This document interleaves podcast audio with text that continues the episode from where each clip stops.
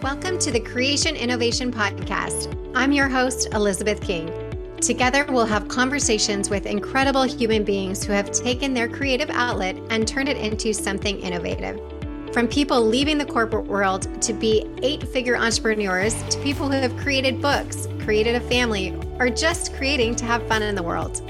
We are all in a journey to create something amazing in our lives, and I hope that you find some inspiration of your own here. This is the Creation Innovation Podcast. Hey everyone, welcome back to the Creation Innovation. Today we are talking to Lauren Makler. Did I say that right, Lauren? It's Makler. Makler, okay. She's a CEO and co founder of Cofertility, a new fertility ecosystem that enables women to freeze their eggs for free when they donate half the eggs retrieved to intended parents who can't otherwise conceive. Lauren spent eight years at Uber, launching new markets across the East Coast and then spearheading Uber Health, a product that removes transportation as a barrier to care for low income and elderly patients. After her own winding road to motherhood, she felt compelled to build something impactful in reproductive health. Welcome, Lauren. Thanks for being here. Yeah, thanks for having me. Yes. So, let's start with your own story if you don't mind what yeah. was that story that kind of led you down this road? Yeah, well, and it's one that I'm still on, of course. Oh, okay. Uh, but um, in the in about I think it was 2017, I was diagnosed with an incredibly rare abdominal disease, one of like mm. 150 people on the planet to ever wow. get it. And you are yeah. extra special, as we like know, to say, right? Extra, wow. extra special, totally. Um, but it meant that I had benign masses growing everywhere throughout my abdomen and mm. pelvis. And wow. I knew that I would have to have a number of surgeries to remove the disease. And I was told there was a good chance I would lose my ovaries in the process. And um, I wasn't ready to become a mom yet at that stage of my life. And I asked, like, you know, should I freeze my eggs? And I think my doctors felt that um, there was just so little known about my disease that they didn't feel comfortable freezing my eggs. And so okay. I asked, like, okay, well then how what did would you my feel about that? You know, I trusted them. I think, okay. especially, you know, I was working with an REI who specialized in patients who had rare diseases and cancers. And I really okay. was like, look, you're an expert in this. I am not. Um, right. And I asked, you know, if it comes to me losing my ovaries, what options might I have? And that's the first time I learned about egg donation. Mm-hmm. And um, I looked at the space and I was really surprised at what I saw. Um, I was surprised how really like transactional it felt, and you know, so much around this idea of anonymity and things like that that just didn't really sit well with me. Right. And at the time, my sister actually said, Hey, you know what? Like, why don't I freeze my eggs and donate them to you so that you have them in case you need them? And so right um, that's what she did and it was this awesome. beautiful gift she gave me and i i got to then go through what ended up being three surgeries knowing that i had those eggs on ice waiting for me if i needed them mm-hmm. and and you were um, single at the time still or I, you were so right when i was diagnosed i had just started dating my now husband so okay. we had it really did accelerate our relationship to, yeah. to say the least right going through something like that but um yeah so i i knew ultimately I had these surgeries and they actually kept my ovaries, thankfully. Oh, good. Okay. But I I never forgot that like peace of mind that I had, you know? And so right. um my daughter, who is now two, was conceived unassisted without using my sister's eggs.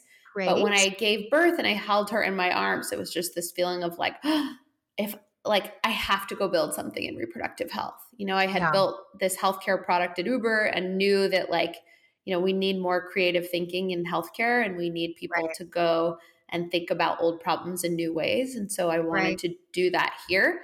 Um, and then, you know, I mentioned my journey is still ongoing and that, you know, I'm hoping to have a second child. And that's something that um, I think often is easier said than done. And so um, it's especially with a toddler.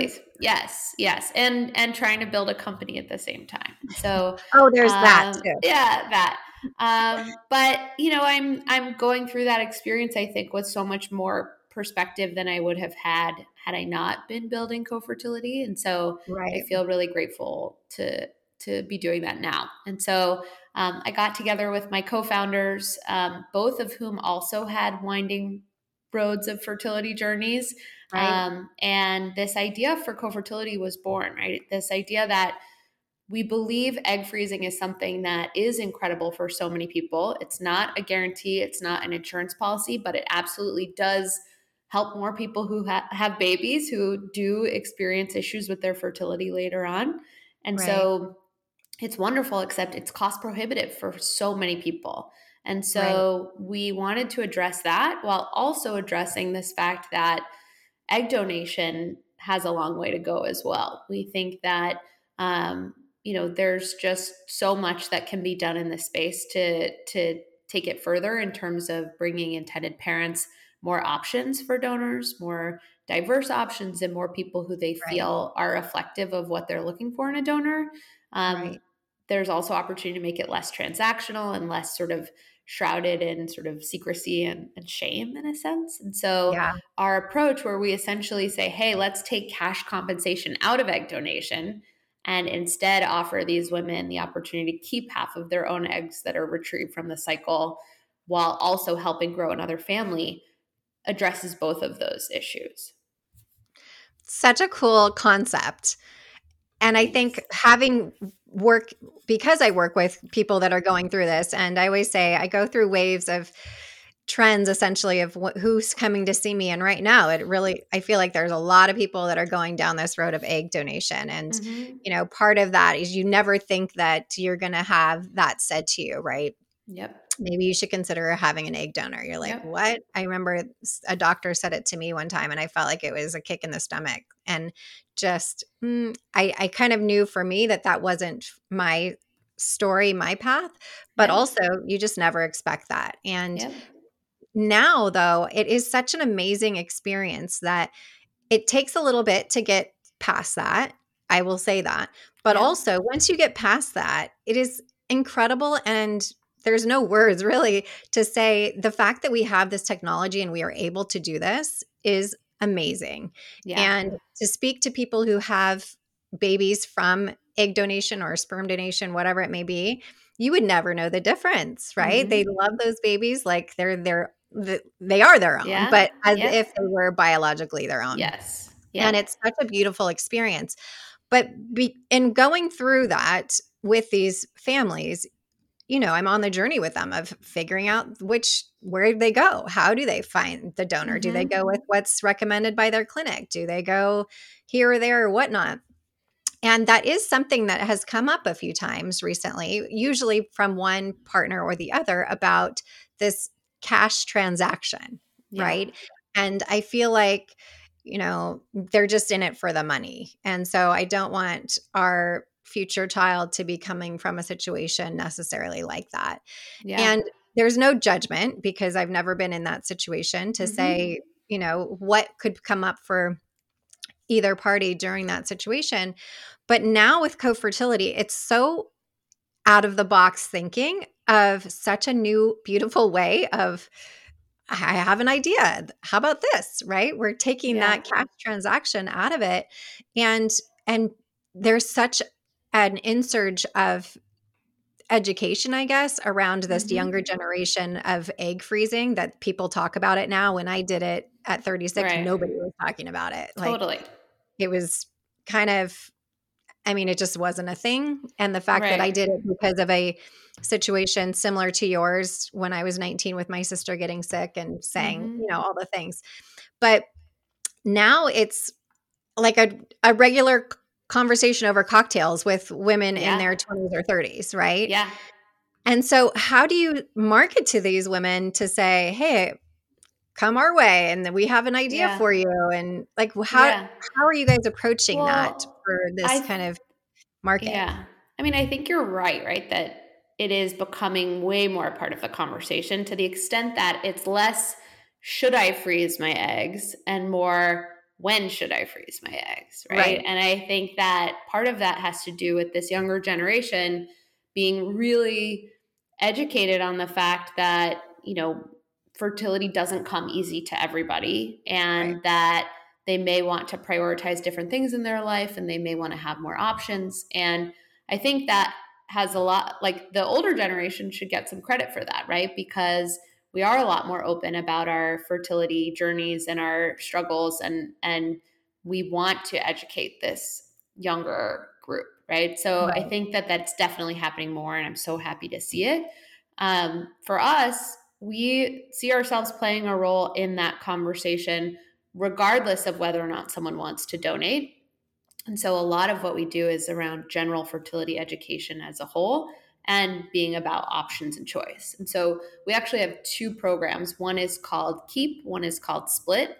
Split is the program that I've mentioned where women have the opportunity to do the entire egg freezing cycle for free, including 10 years of storage when they donate half of the eggs retrieved to intended parents that can't otherwise conceive. And so they obviously have to qualify for that. They have to meet mm-hmm. certain clinical standards to donate.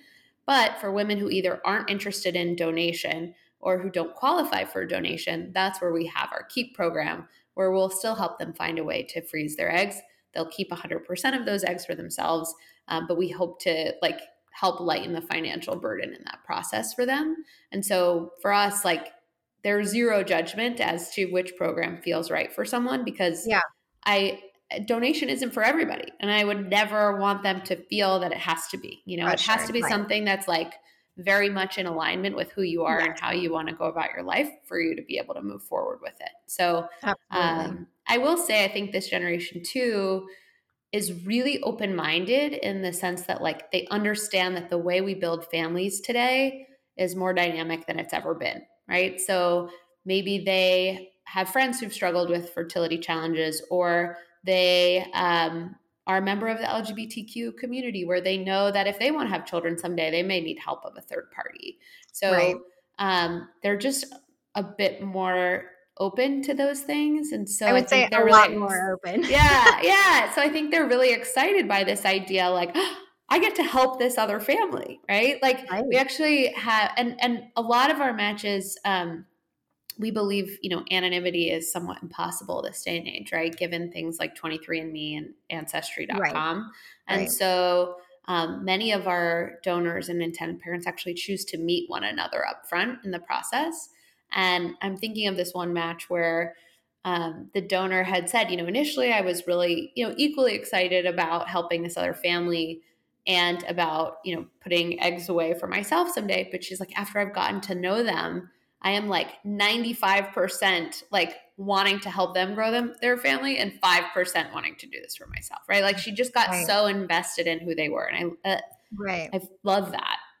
Yeah, that I have seen that too with people. You know, they're yeah. so excited to see, oh my my eggs went to Paris and there's a family going to be, you know, baby born over yes. there or a baby born here and yeah. they really do have this excitement and a different way of thinking about it than previously done, which is yeah. so beautiful because there's no reason why not, I think. You know, we're totally. we're navigating it and figuring it out as we go, to be fair. I mean, it hasn't been yeah. that long that it's been happening. I think they'll you know, I don't know the. Do you know the first egg donor?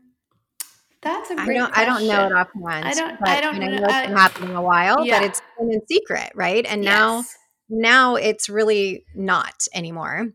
Well, I have seen, you know, sometimes people are hesitant to tell their families and things like that. But at the same time, I've always seen people very open to, of course, we're going to tell our child. I think yes. because of those things that you mentioned, like Ancestry and 23andMe, there's yeah. really no hiding, right? Eventually, exactly that's going to come out of the closet and right. it's better to come from you than oh guess what? You know 18 years later. Right. So well i think what's interesting is like even if you look at the celebrities today that are coming out with like oh they're in their late 40s or early 50s and they're having a baby and which is wonderful a lot of the times if they're using a surrogate right like they can't hide the fact that they're using a surrogate if you right. see them you know in the nine months leading up to having a baby right like you know it's obvious if someone uses a surrogate so they announce it it's a lot Although less I, obvious i feel like lauren though that a lot of them are uh, like on the DL during that time, right? So you don't even yeah, know you're that like, too. That too. themselves, right. they're not. I don't know. Yeah, but the fact the like using an egg donor is not something they talk about because they don't right. have to, right? And so I yeah. just think it can be somewhat of course it's like their own journey and they get to be to decide how much they want to share or not, but I think it can be really misleading for the general public who is like, oh, well so and so got pregnant at, you know, 44. Right. Like right. I should be able to too. And they didn't say they used an egg donor, so why should I? It's like, well, maybe they yeah. just didn't say it. Um, right.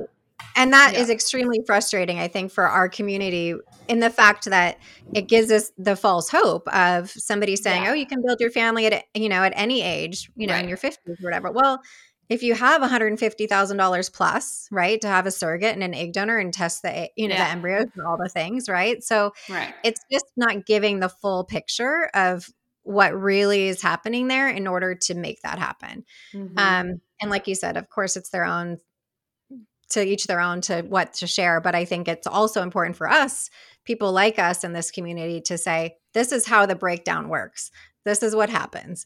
This is around how much it costs, and it varies yeah. from this to this. And, you know, yes, you can have a baby at any age you want if you go through these avenues, and it right. may cost you this much, right?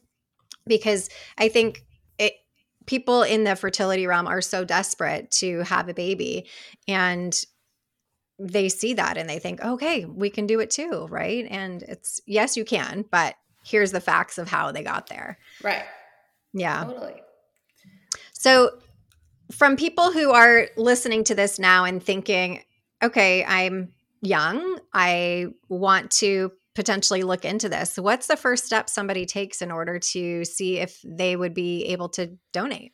Yeah, so it's really simple. Start by going to our website, um, cofertility.com slash freeze and there or cofertility.com and you'll find it but there's a pretty quick um, questionnaire that will help you to determine which of our programs you qualify for um, we use all of the like ASRM um, and FDA standards to determine whether or not someone qualifies to be an egg donor. Um, and there's also a ton of content on our website if you wanted to like read there, like what what does qualify someone. That's all listed.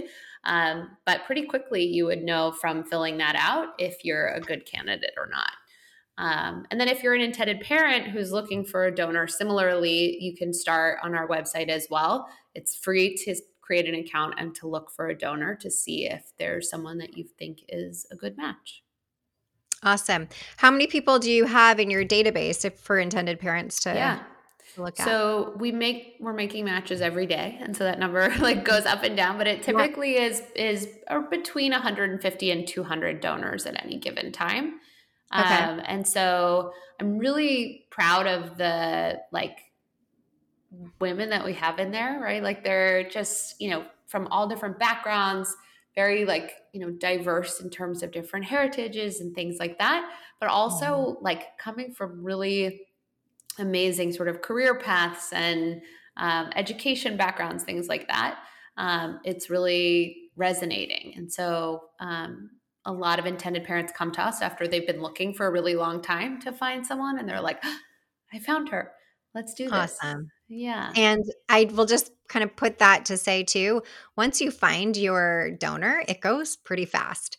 So yes. I tell people, like, if you make this decision, get ready because yeah. that goes fast and you'll have your baby pretty quickly, assuming everything yeah. kind of goes as planned. Yeah, and I've only seen, you know, maybe less than 10% where it doesn't quite mm-hmm. honestly um, mm-hmm. so it's such a great option i yeah. i really love it so much i can't say in, enough great things about it um how is there a limit of how many times somebody can donate so um, asrm so the american society for reproductive medicine says that a woman shouldn't do more than six egg retrieval cycles um, we absolutely adhere to that but I think what you'll find with Cofertility is that most of our donors, because they're not doing it for income, aren't looking to do it with six families, right? They're right. looking to, okay, what are their personal goals? How many children do they want someday? How many eggs do they want to put away for their own use? Um, and you know, do it that way. So some families decide to do two cycles with the same donor.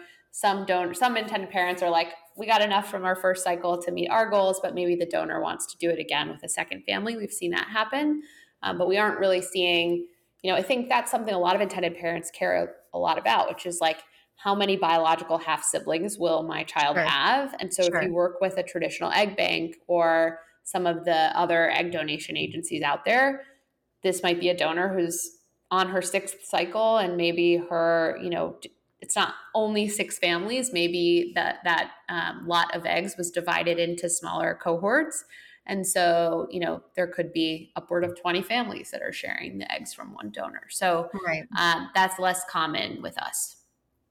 Okay, and if somebody has a retrieval and it's you know they don't get what they expected to get out yeah. of it do they generally go right back into another round if they want to or how is it up to whoever the clinic that you guys are working with and yeah. i guess that's my second part of the question do you guys work with specific clinics throughout yeah. the us or is it so whoever our, we're clinic agnostic meaning that we're more than happy to work with the intended parents clinic um, we mm-hmm. do have preferred clinics that we have established relationships with for scenarios where the intended parent doesn't have a clinic yet or maybe wants to do the um, the the retrieval local to the donor. So we have different options depending on the specifics of the match. Um, but to your first question, first and foremost, we want to make sure that the donor qualifies through all of her like screening steps. So right. she'll have her AMH checked, her her antral follicle count checked. All of those different factors really will help the doctor who's overseeing the match to determine whether or not she's a good candidate to move forward with the split cycle. Um, and of course, you know, there may be a scenario where a donor has fewer eggs retrieved than even anticipated at that stage. So at that point, it's up to the intended parents, the doctor, and the donor if they want to move forward with a second cycle together, or if the intended parents want to work with a different donor for another cycle. Um, okay. We have something called a live baby guarantee, um, meaning that we will rematch the intended parents with another donor or we'll refund their Cofertility coordination fee until they have a baby. So we're wow. really committed to helping make sure that that happens. That's awesome. That is so cool. Yeah. What if somebody wants to freeze embryos rather than uh, eggs yeah. only. Are you guys the, if the donor to wants to freeze embryos, yeah, of course, we're absolutely open to it. Um, the cost of fertilizing those eggs um, would be on the donor at that point. Okay. It's not covered with the like the arrangement that we've already set up. Um, right. But of course, if that's something that she wants to do, we're very supportive. Right. So awesome. I mean, again, just a different way of thinking about things is so refreshing, I think. Mm-hmm. And a, a beautiful way of everything coming together where it just feels like everybody's in a flow together and it's like for the greater good and you know yeah. working together and collaborating in the best way possible and i always say in cre- creation innovation has started from we're all trying to create something, whether that's a family or a business or a book or whatever it may be. And in this, it just feels like it's amplified by we're creating in all different angles and ways all the time with yeah. Cofertility, which is so cool. That's what it feels like. It really does. so, for people that. that are listening, what can they take away from this to communicate to the people around them about Cofertility? And because yeah. I know you mentioned a few times the diversity and whatnot, I know, again, that's a big issue that I've come across yeah. quite a few times with my clients is maybe they don't have donors that look like them or their background yeah. or whatnot, and um, and they've tried to find them in different areas of the United States or whatnot. So, what's kind of the big takeaway of the message that we should be yeah. shouting out to people who are I, looking to potentially do this? I think for me, it's that you should never feel like you're settling for the egg donor you're working with. Like, mm it should never feel like that. Of course, you're not going to be excited to use an egg donor. I'm not saying that that's the feeling you'll have, but you shouldn't feel like, oh, this is the best we can do. Right. And so I really feel strongly that um, there's someone out there for everyone, you know? And so please come check us out, set up time with our team, and we will like absolutely help you find that person that you're looking for. Um, and that, you know, we're really trying to do it in a way that honors all of the folks involved, right? So the intended parents, the donor, and the donor conceived child that comes out of the other side of this. So um, that's what we're all about, and and we'd be more than happy to be on this journey with you. Awesome. Again, I think that there's we're so used to going to the clinic you go down the egg donor route where they say okay i think that's what your next step's going to be and then they say here's here's the like inventory, so to speak, yeah. of who we have and who we work with, the agency that we work with. And what I say to my clients is do your own research as well. There's so many options. And to Lauren's point as well, you don't want to settle. You want to make sure that you are as excited as you can be about this donor and your potential yeah. baby coming and who they are. And there is way more out there than just what most clinics are kind of giving you the menu of, so to speak, these days. So I think a lot of the clinics just aren't really on board yet with the variety of different options that are out there to kind of serve that up so to speak if that makes sense. So make sure that you set aside some time and and really do that due diligence to say we're going to look at all of the options and then mm-hmm. we'll come back to our clinic to say. Perhaps that first donor you know maybe they are with the agency that's yeah. with your clinic but maybe they're not. So just keep an open mind to that and know that it is such an amazing experience. Find somebody who's gone through it to talk to. I always say have that conversation so you can get their experience of whether they do a split donor, which I have so many people that love that they did that.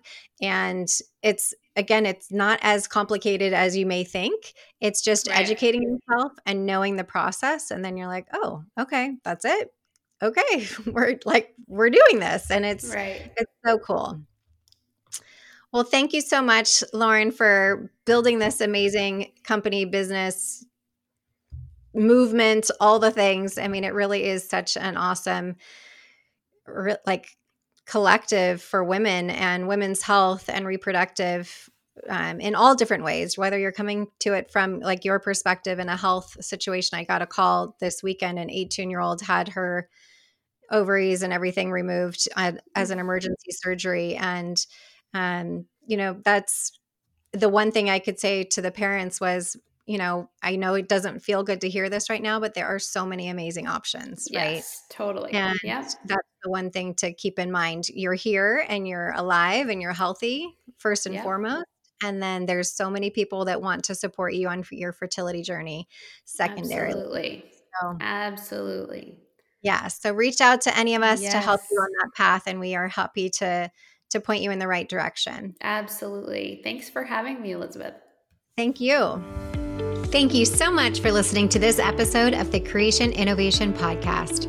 Make sure to follow us on Spotify for free episodes and subscribe to the Creation Innovation Podcast on Apple, Spotify, or wherever you choose to get your podcast. Don't forget to rate and review the podcast wherever you're listening for a chance to receive a special gift. Yes, we actually do send out gifts. It's my favorite thing to do. So visit us at elizabethking.com backslash creation innovation for more information on how to enter. Every review counts, and we are so grateful. You can follow me at the official Elizabeth King on Instagram or TikTok. Until next time.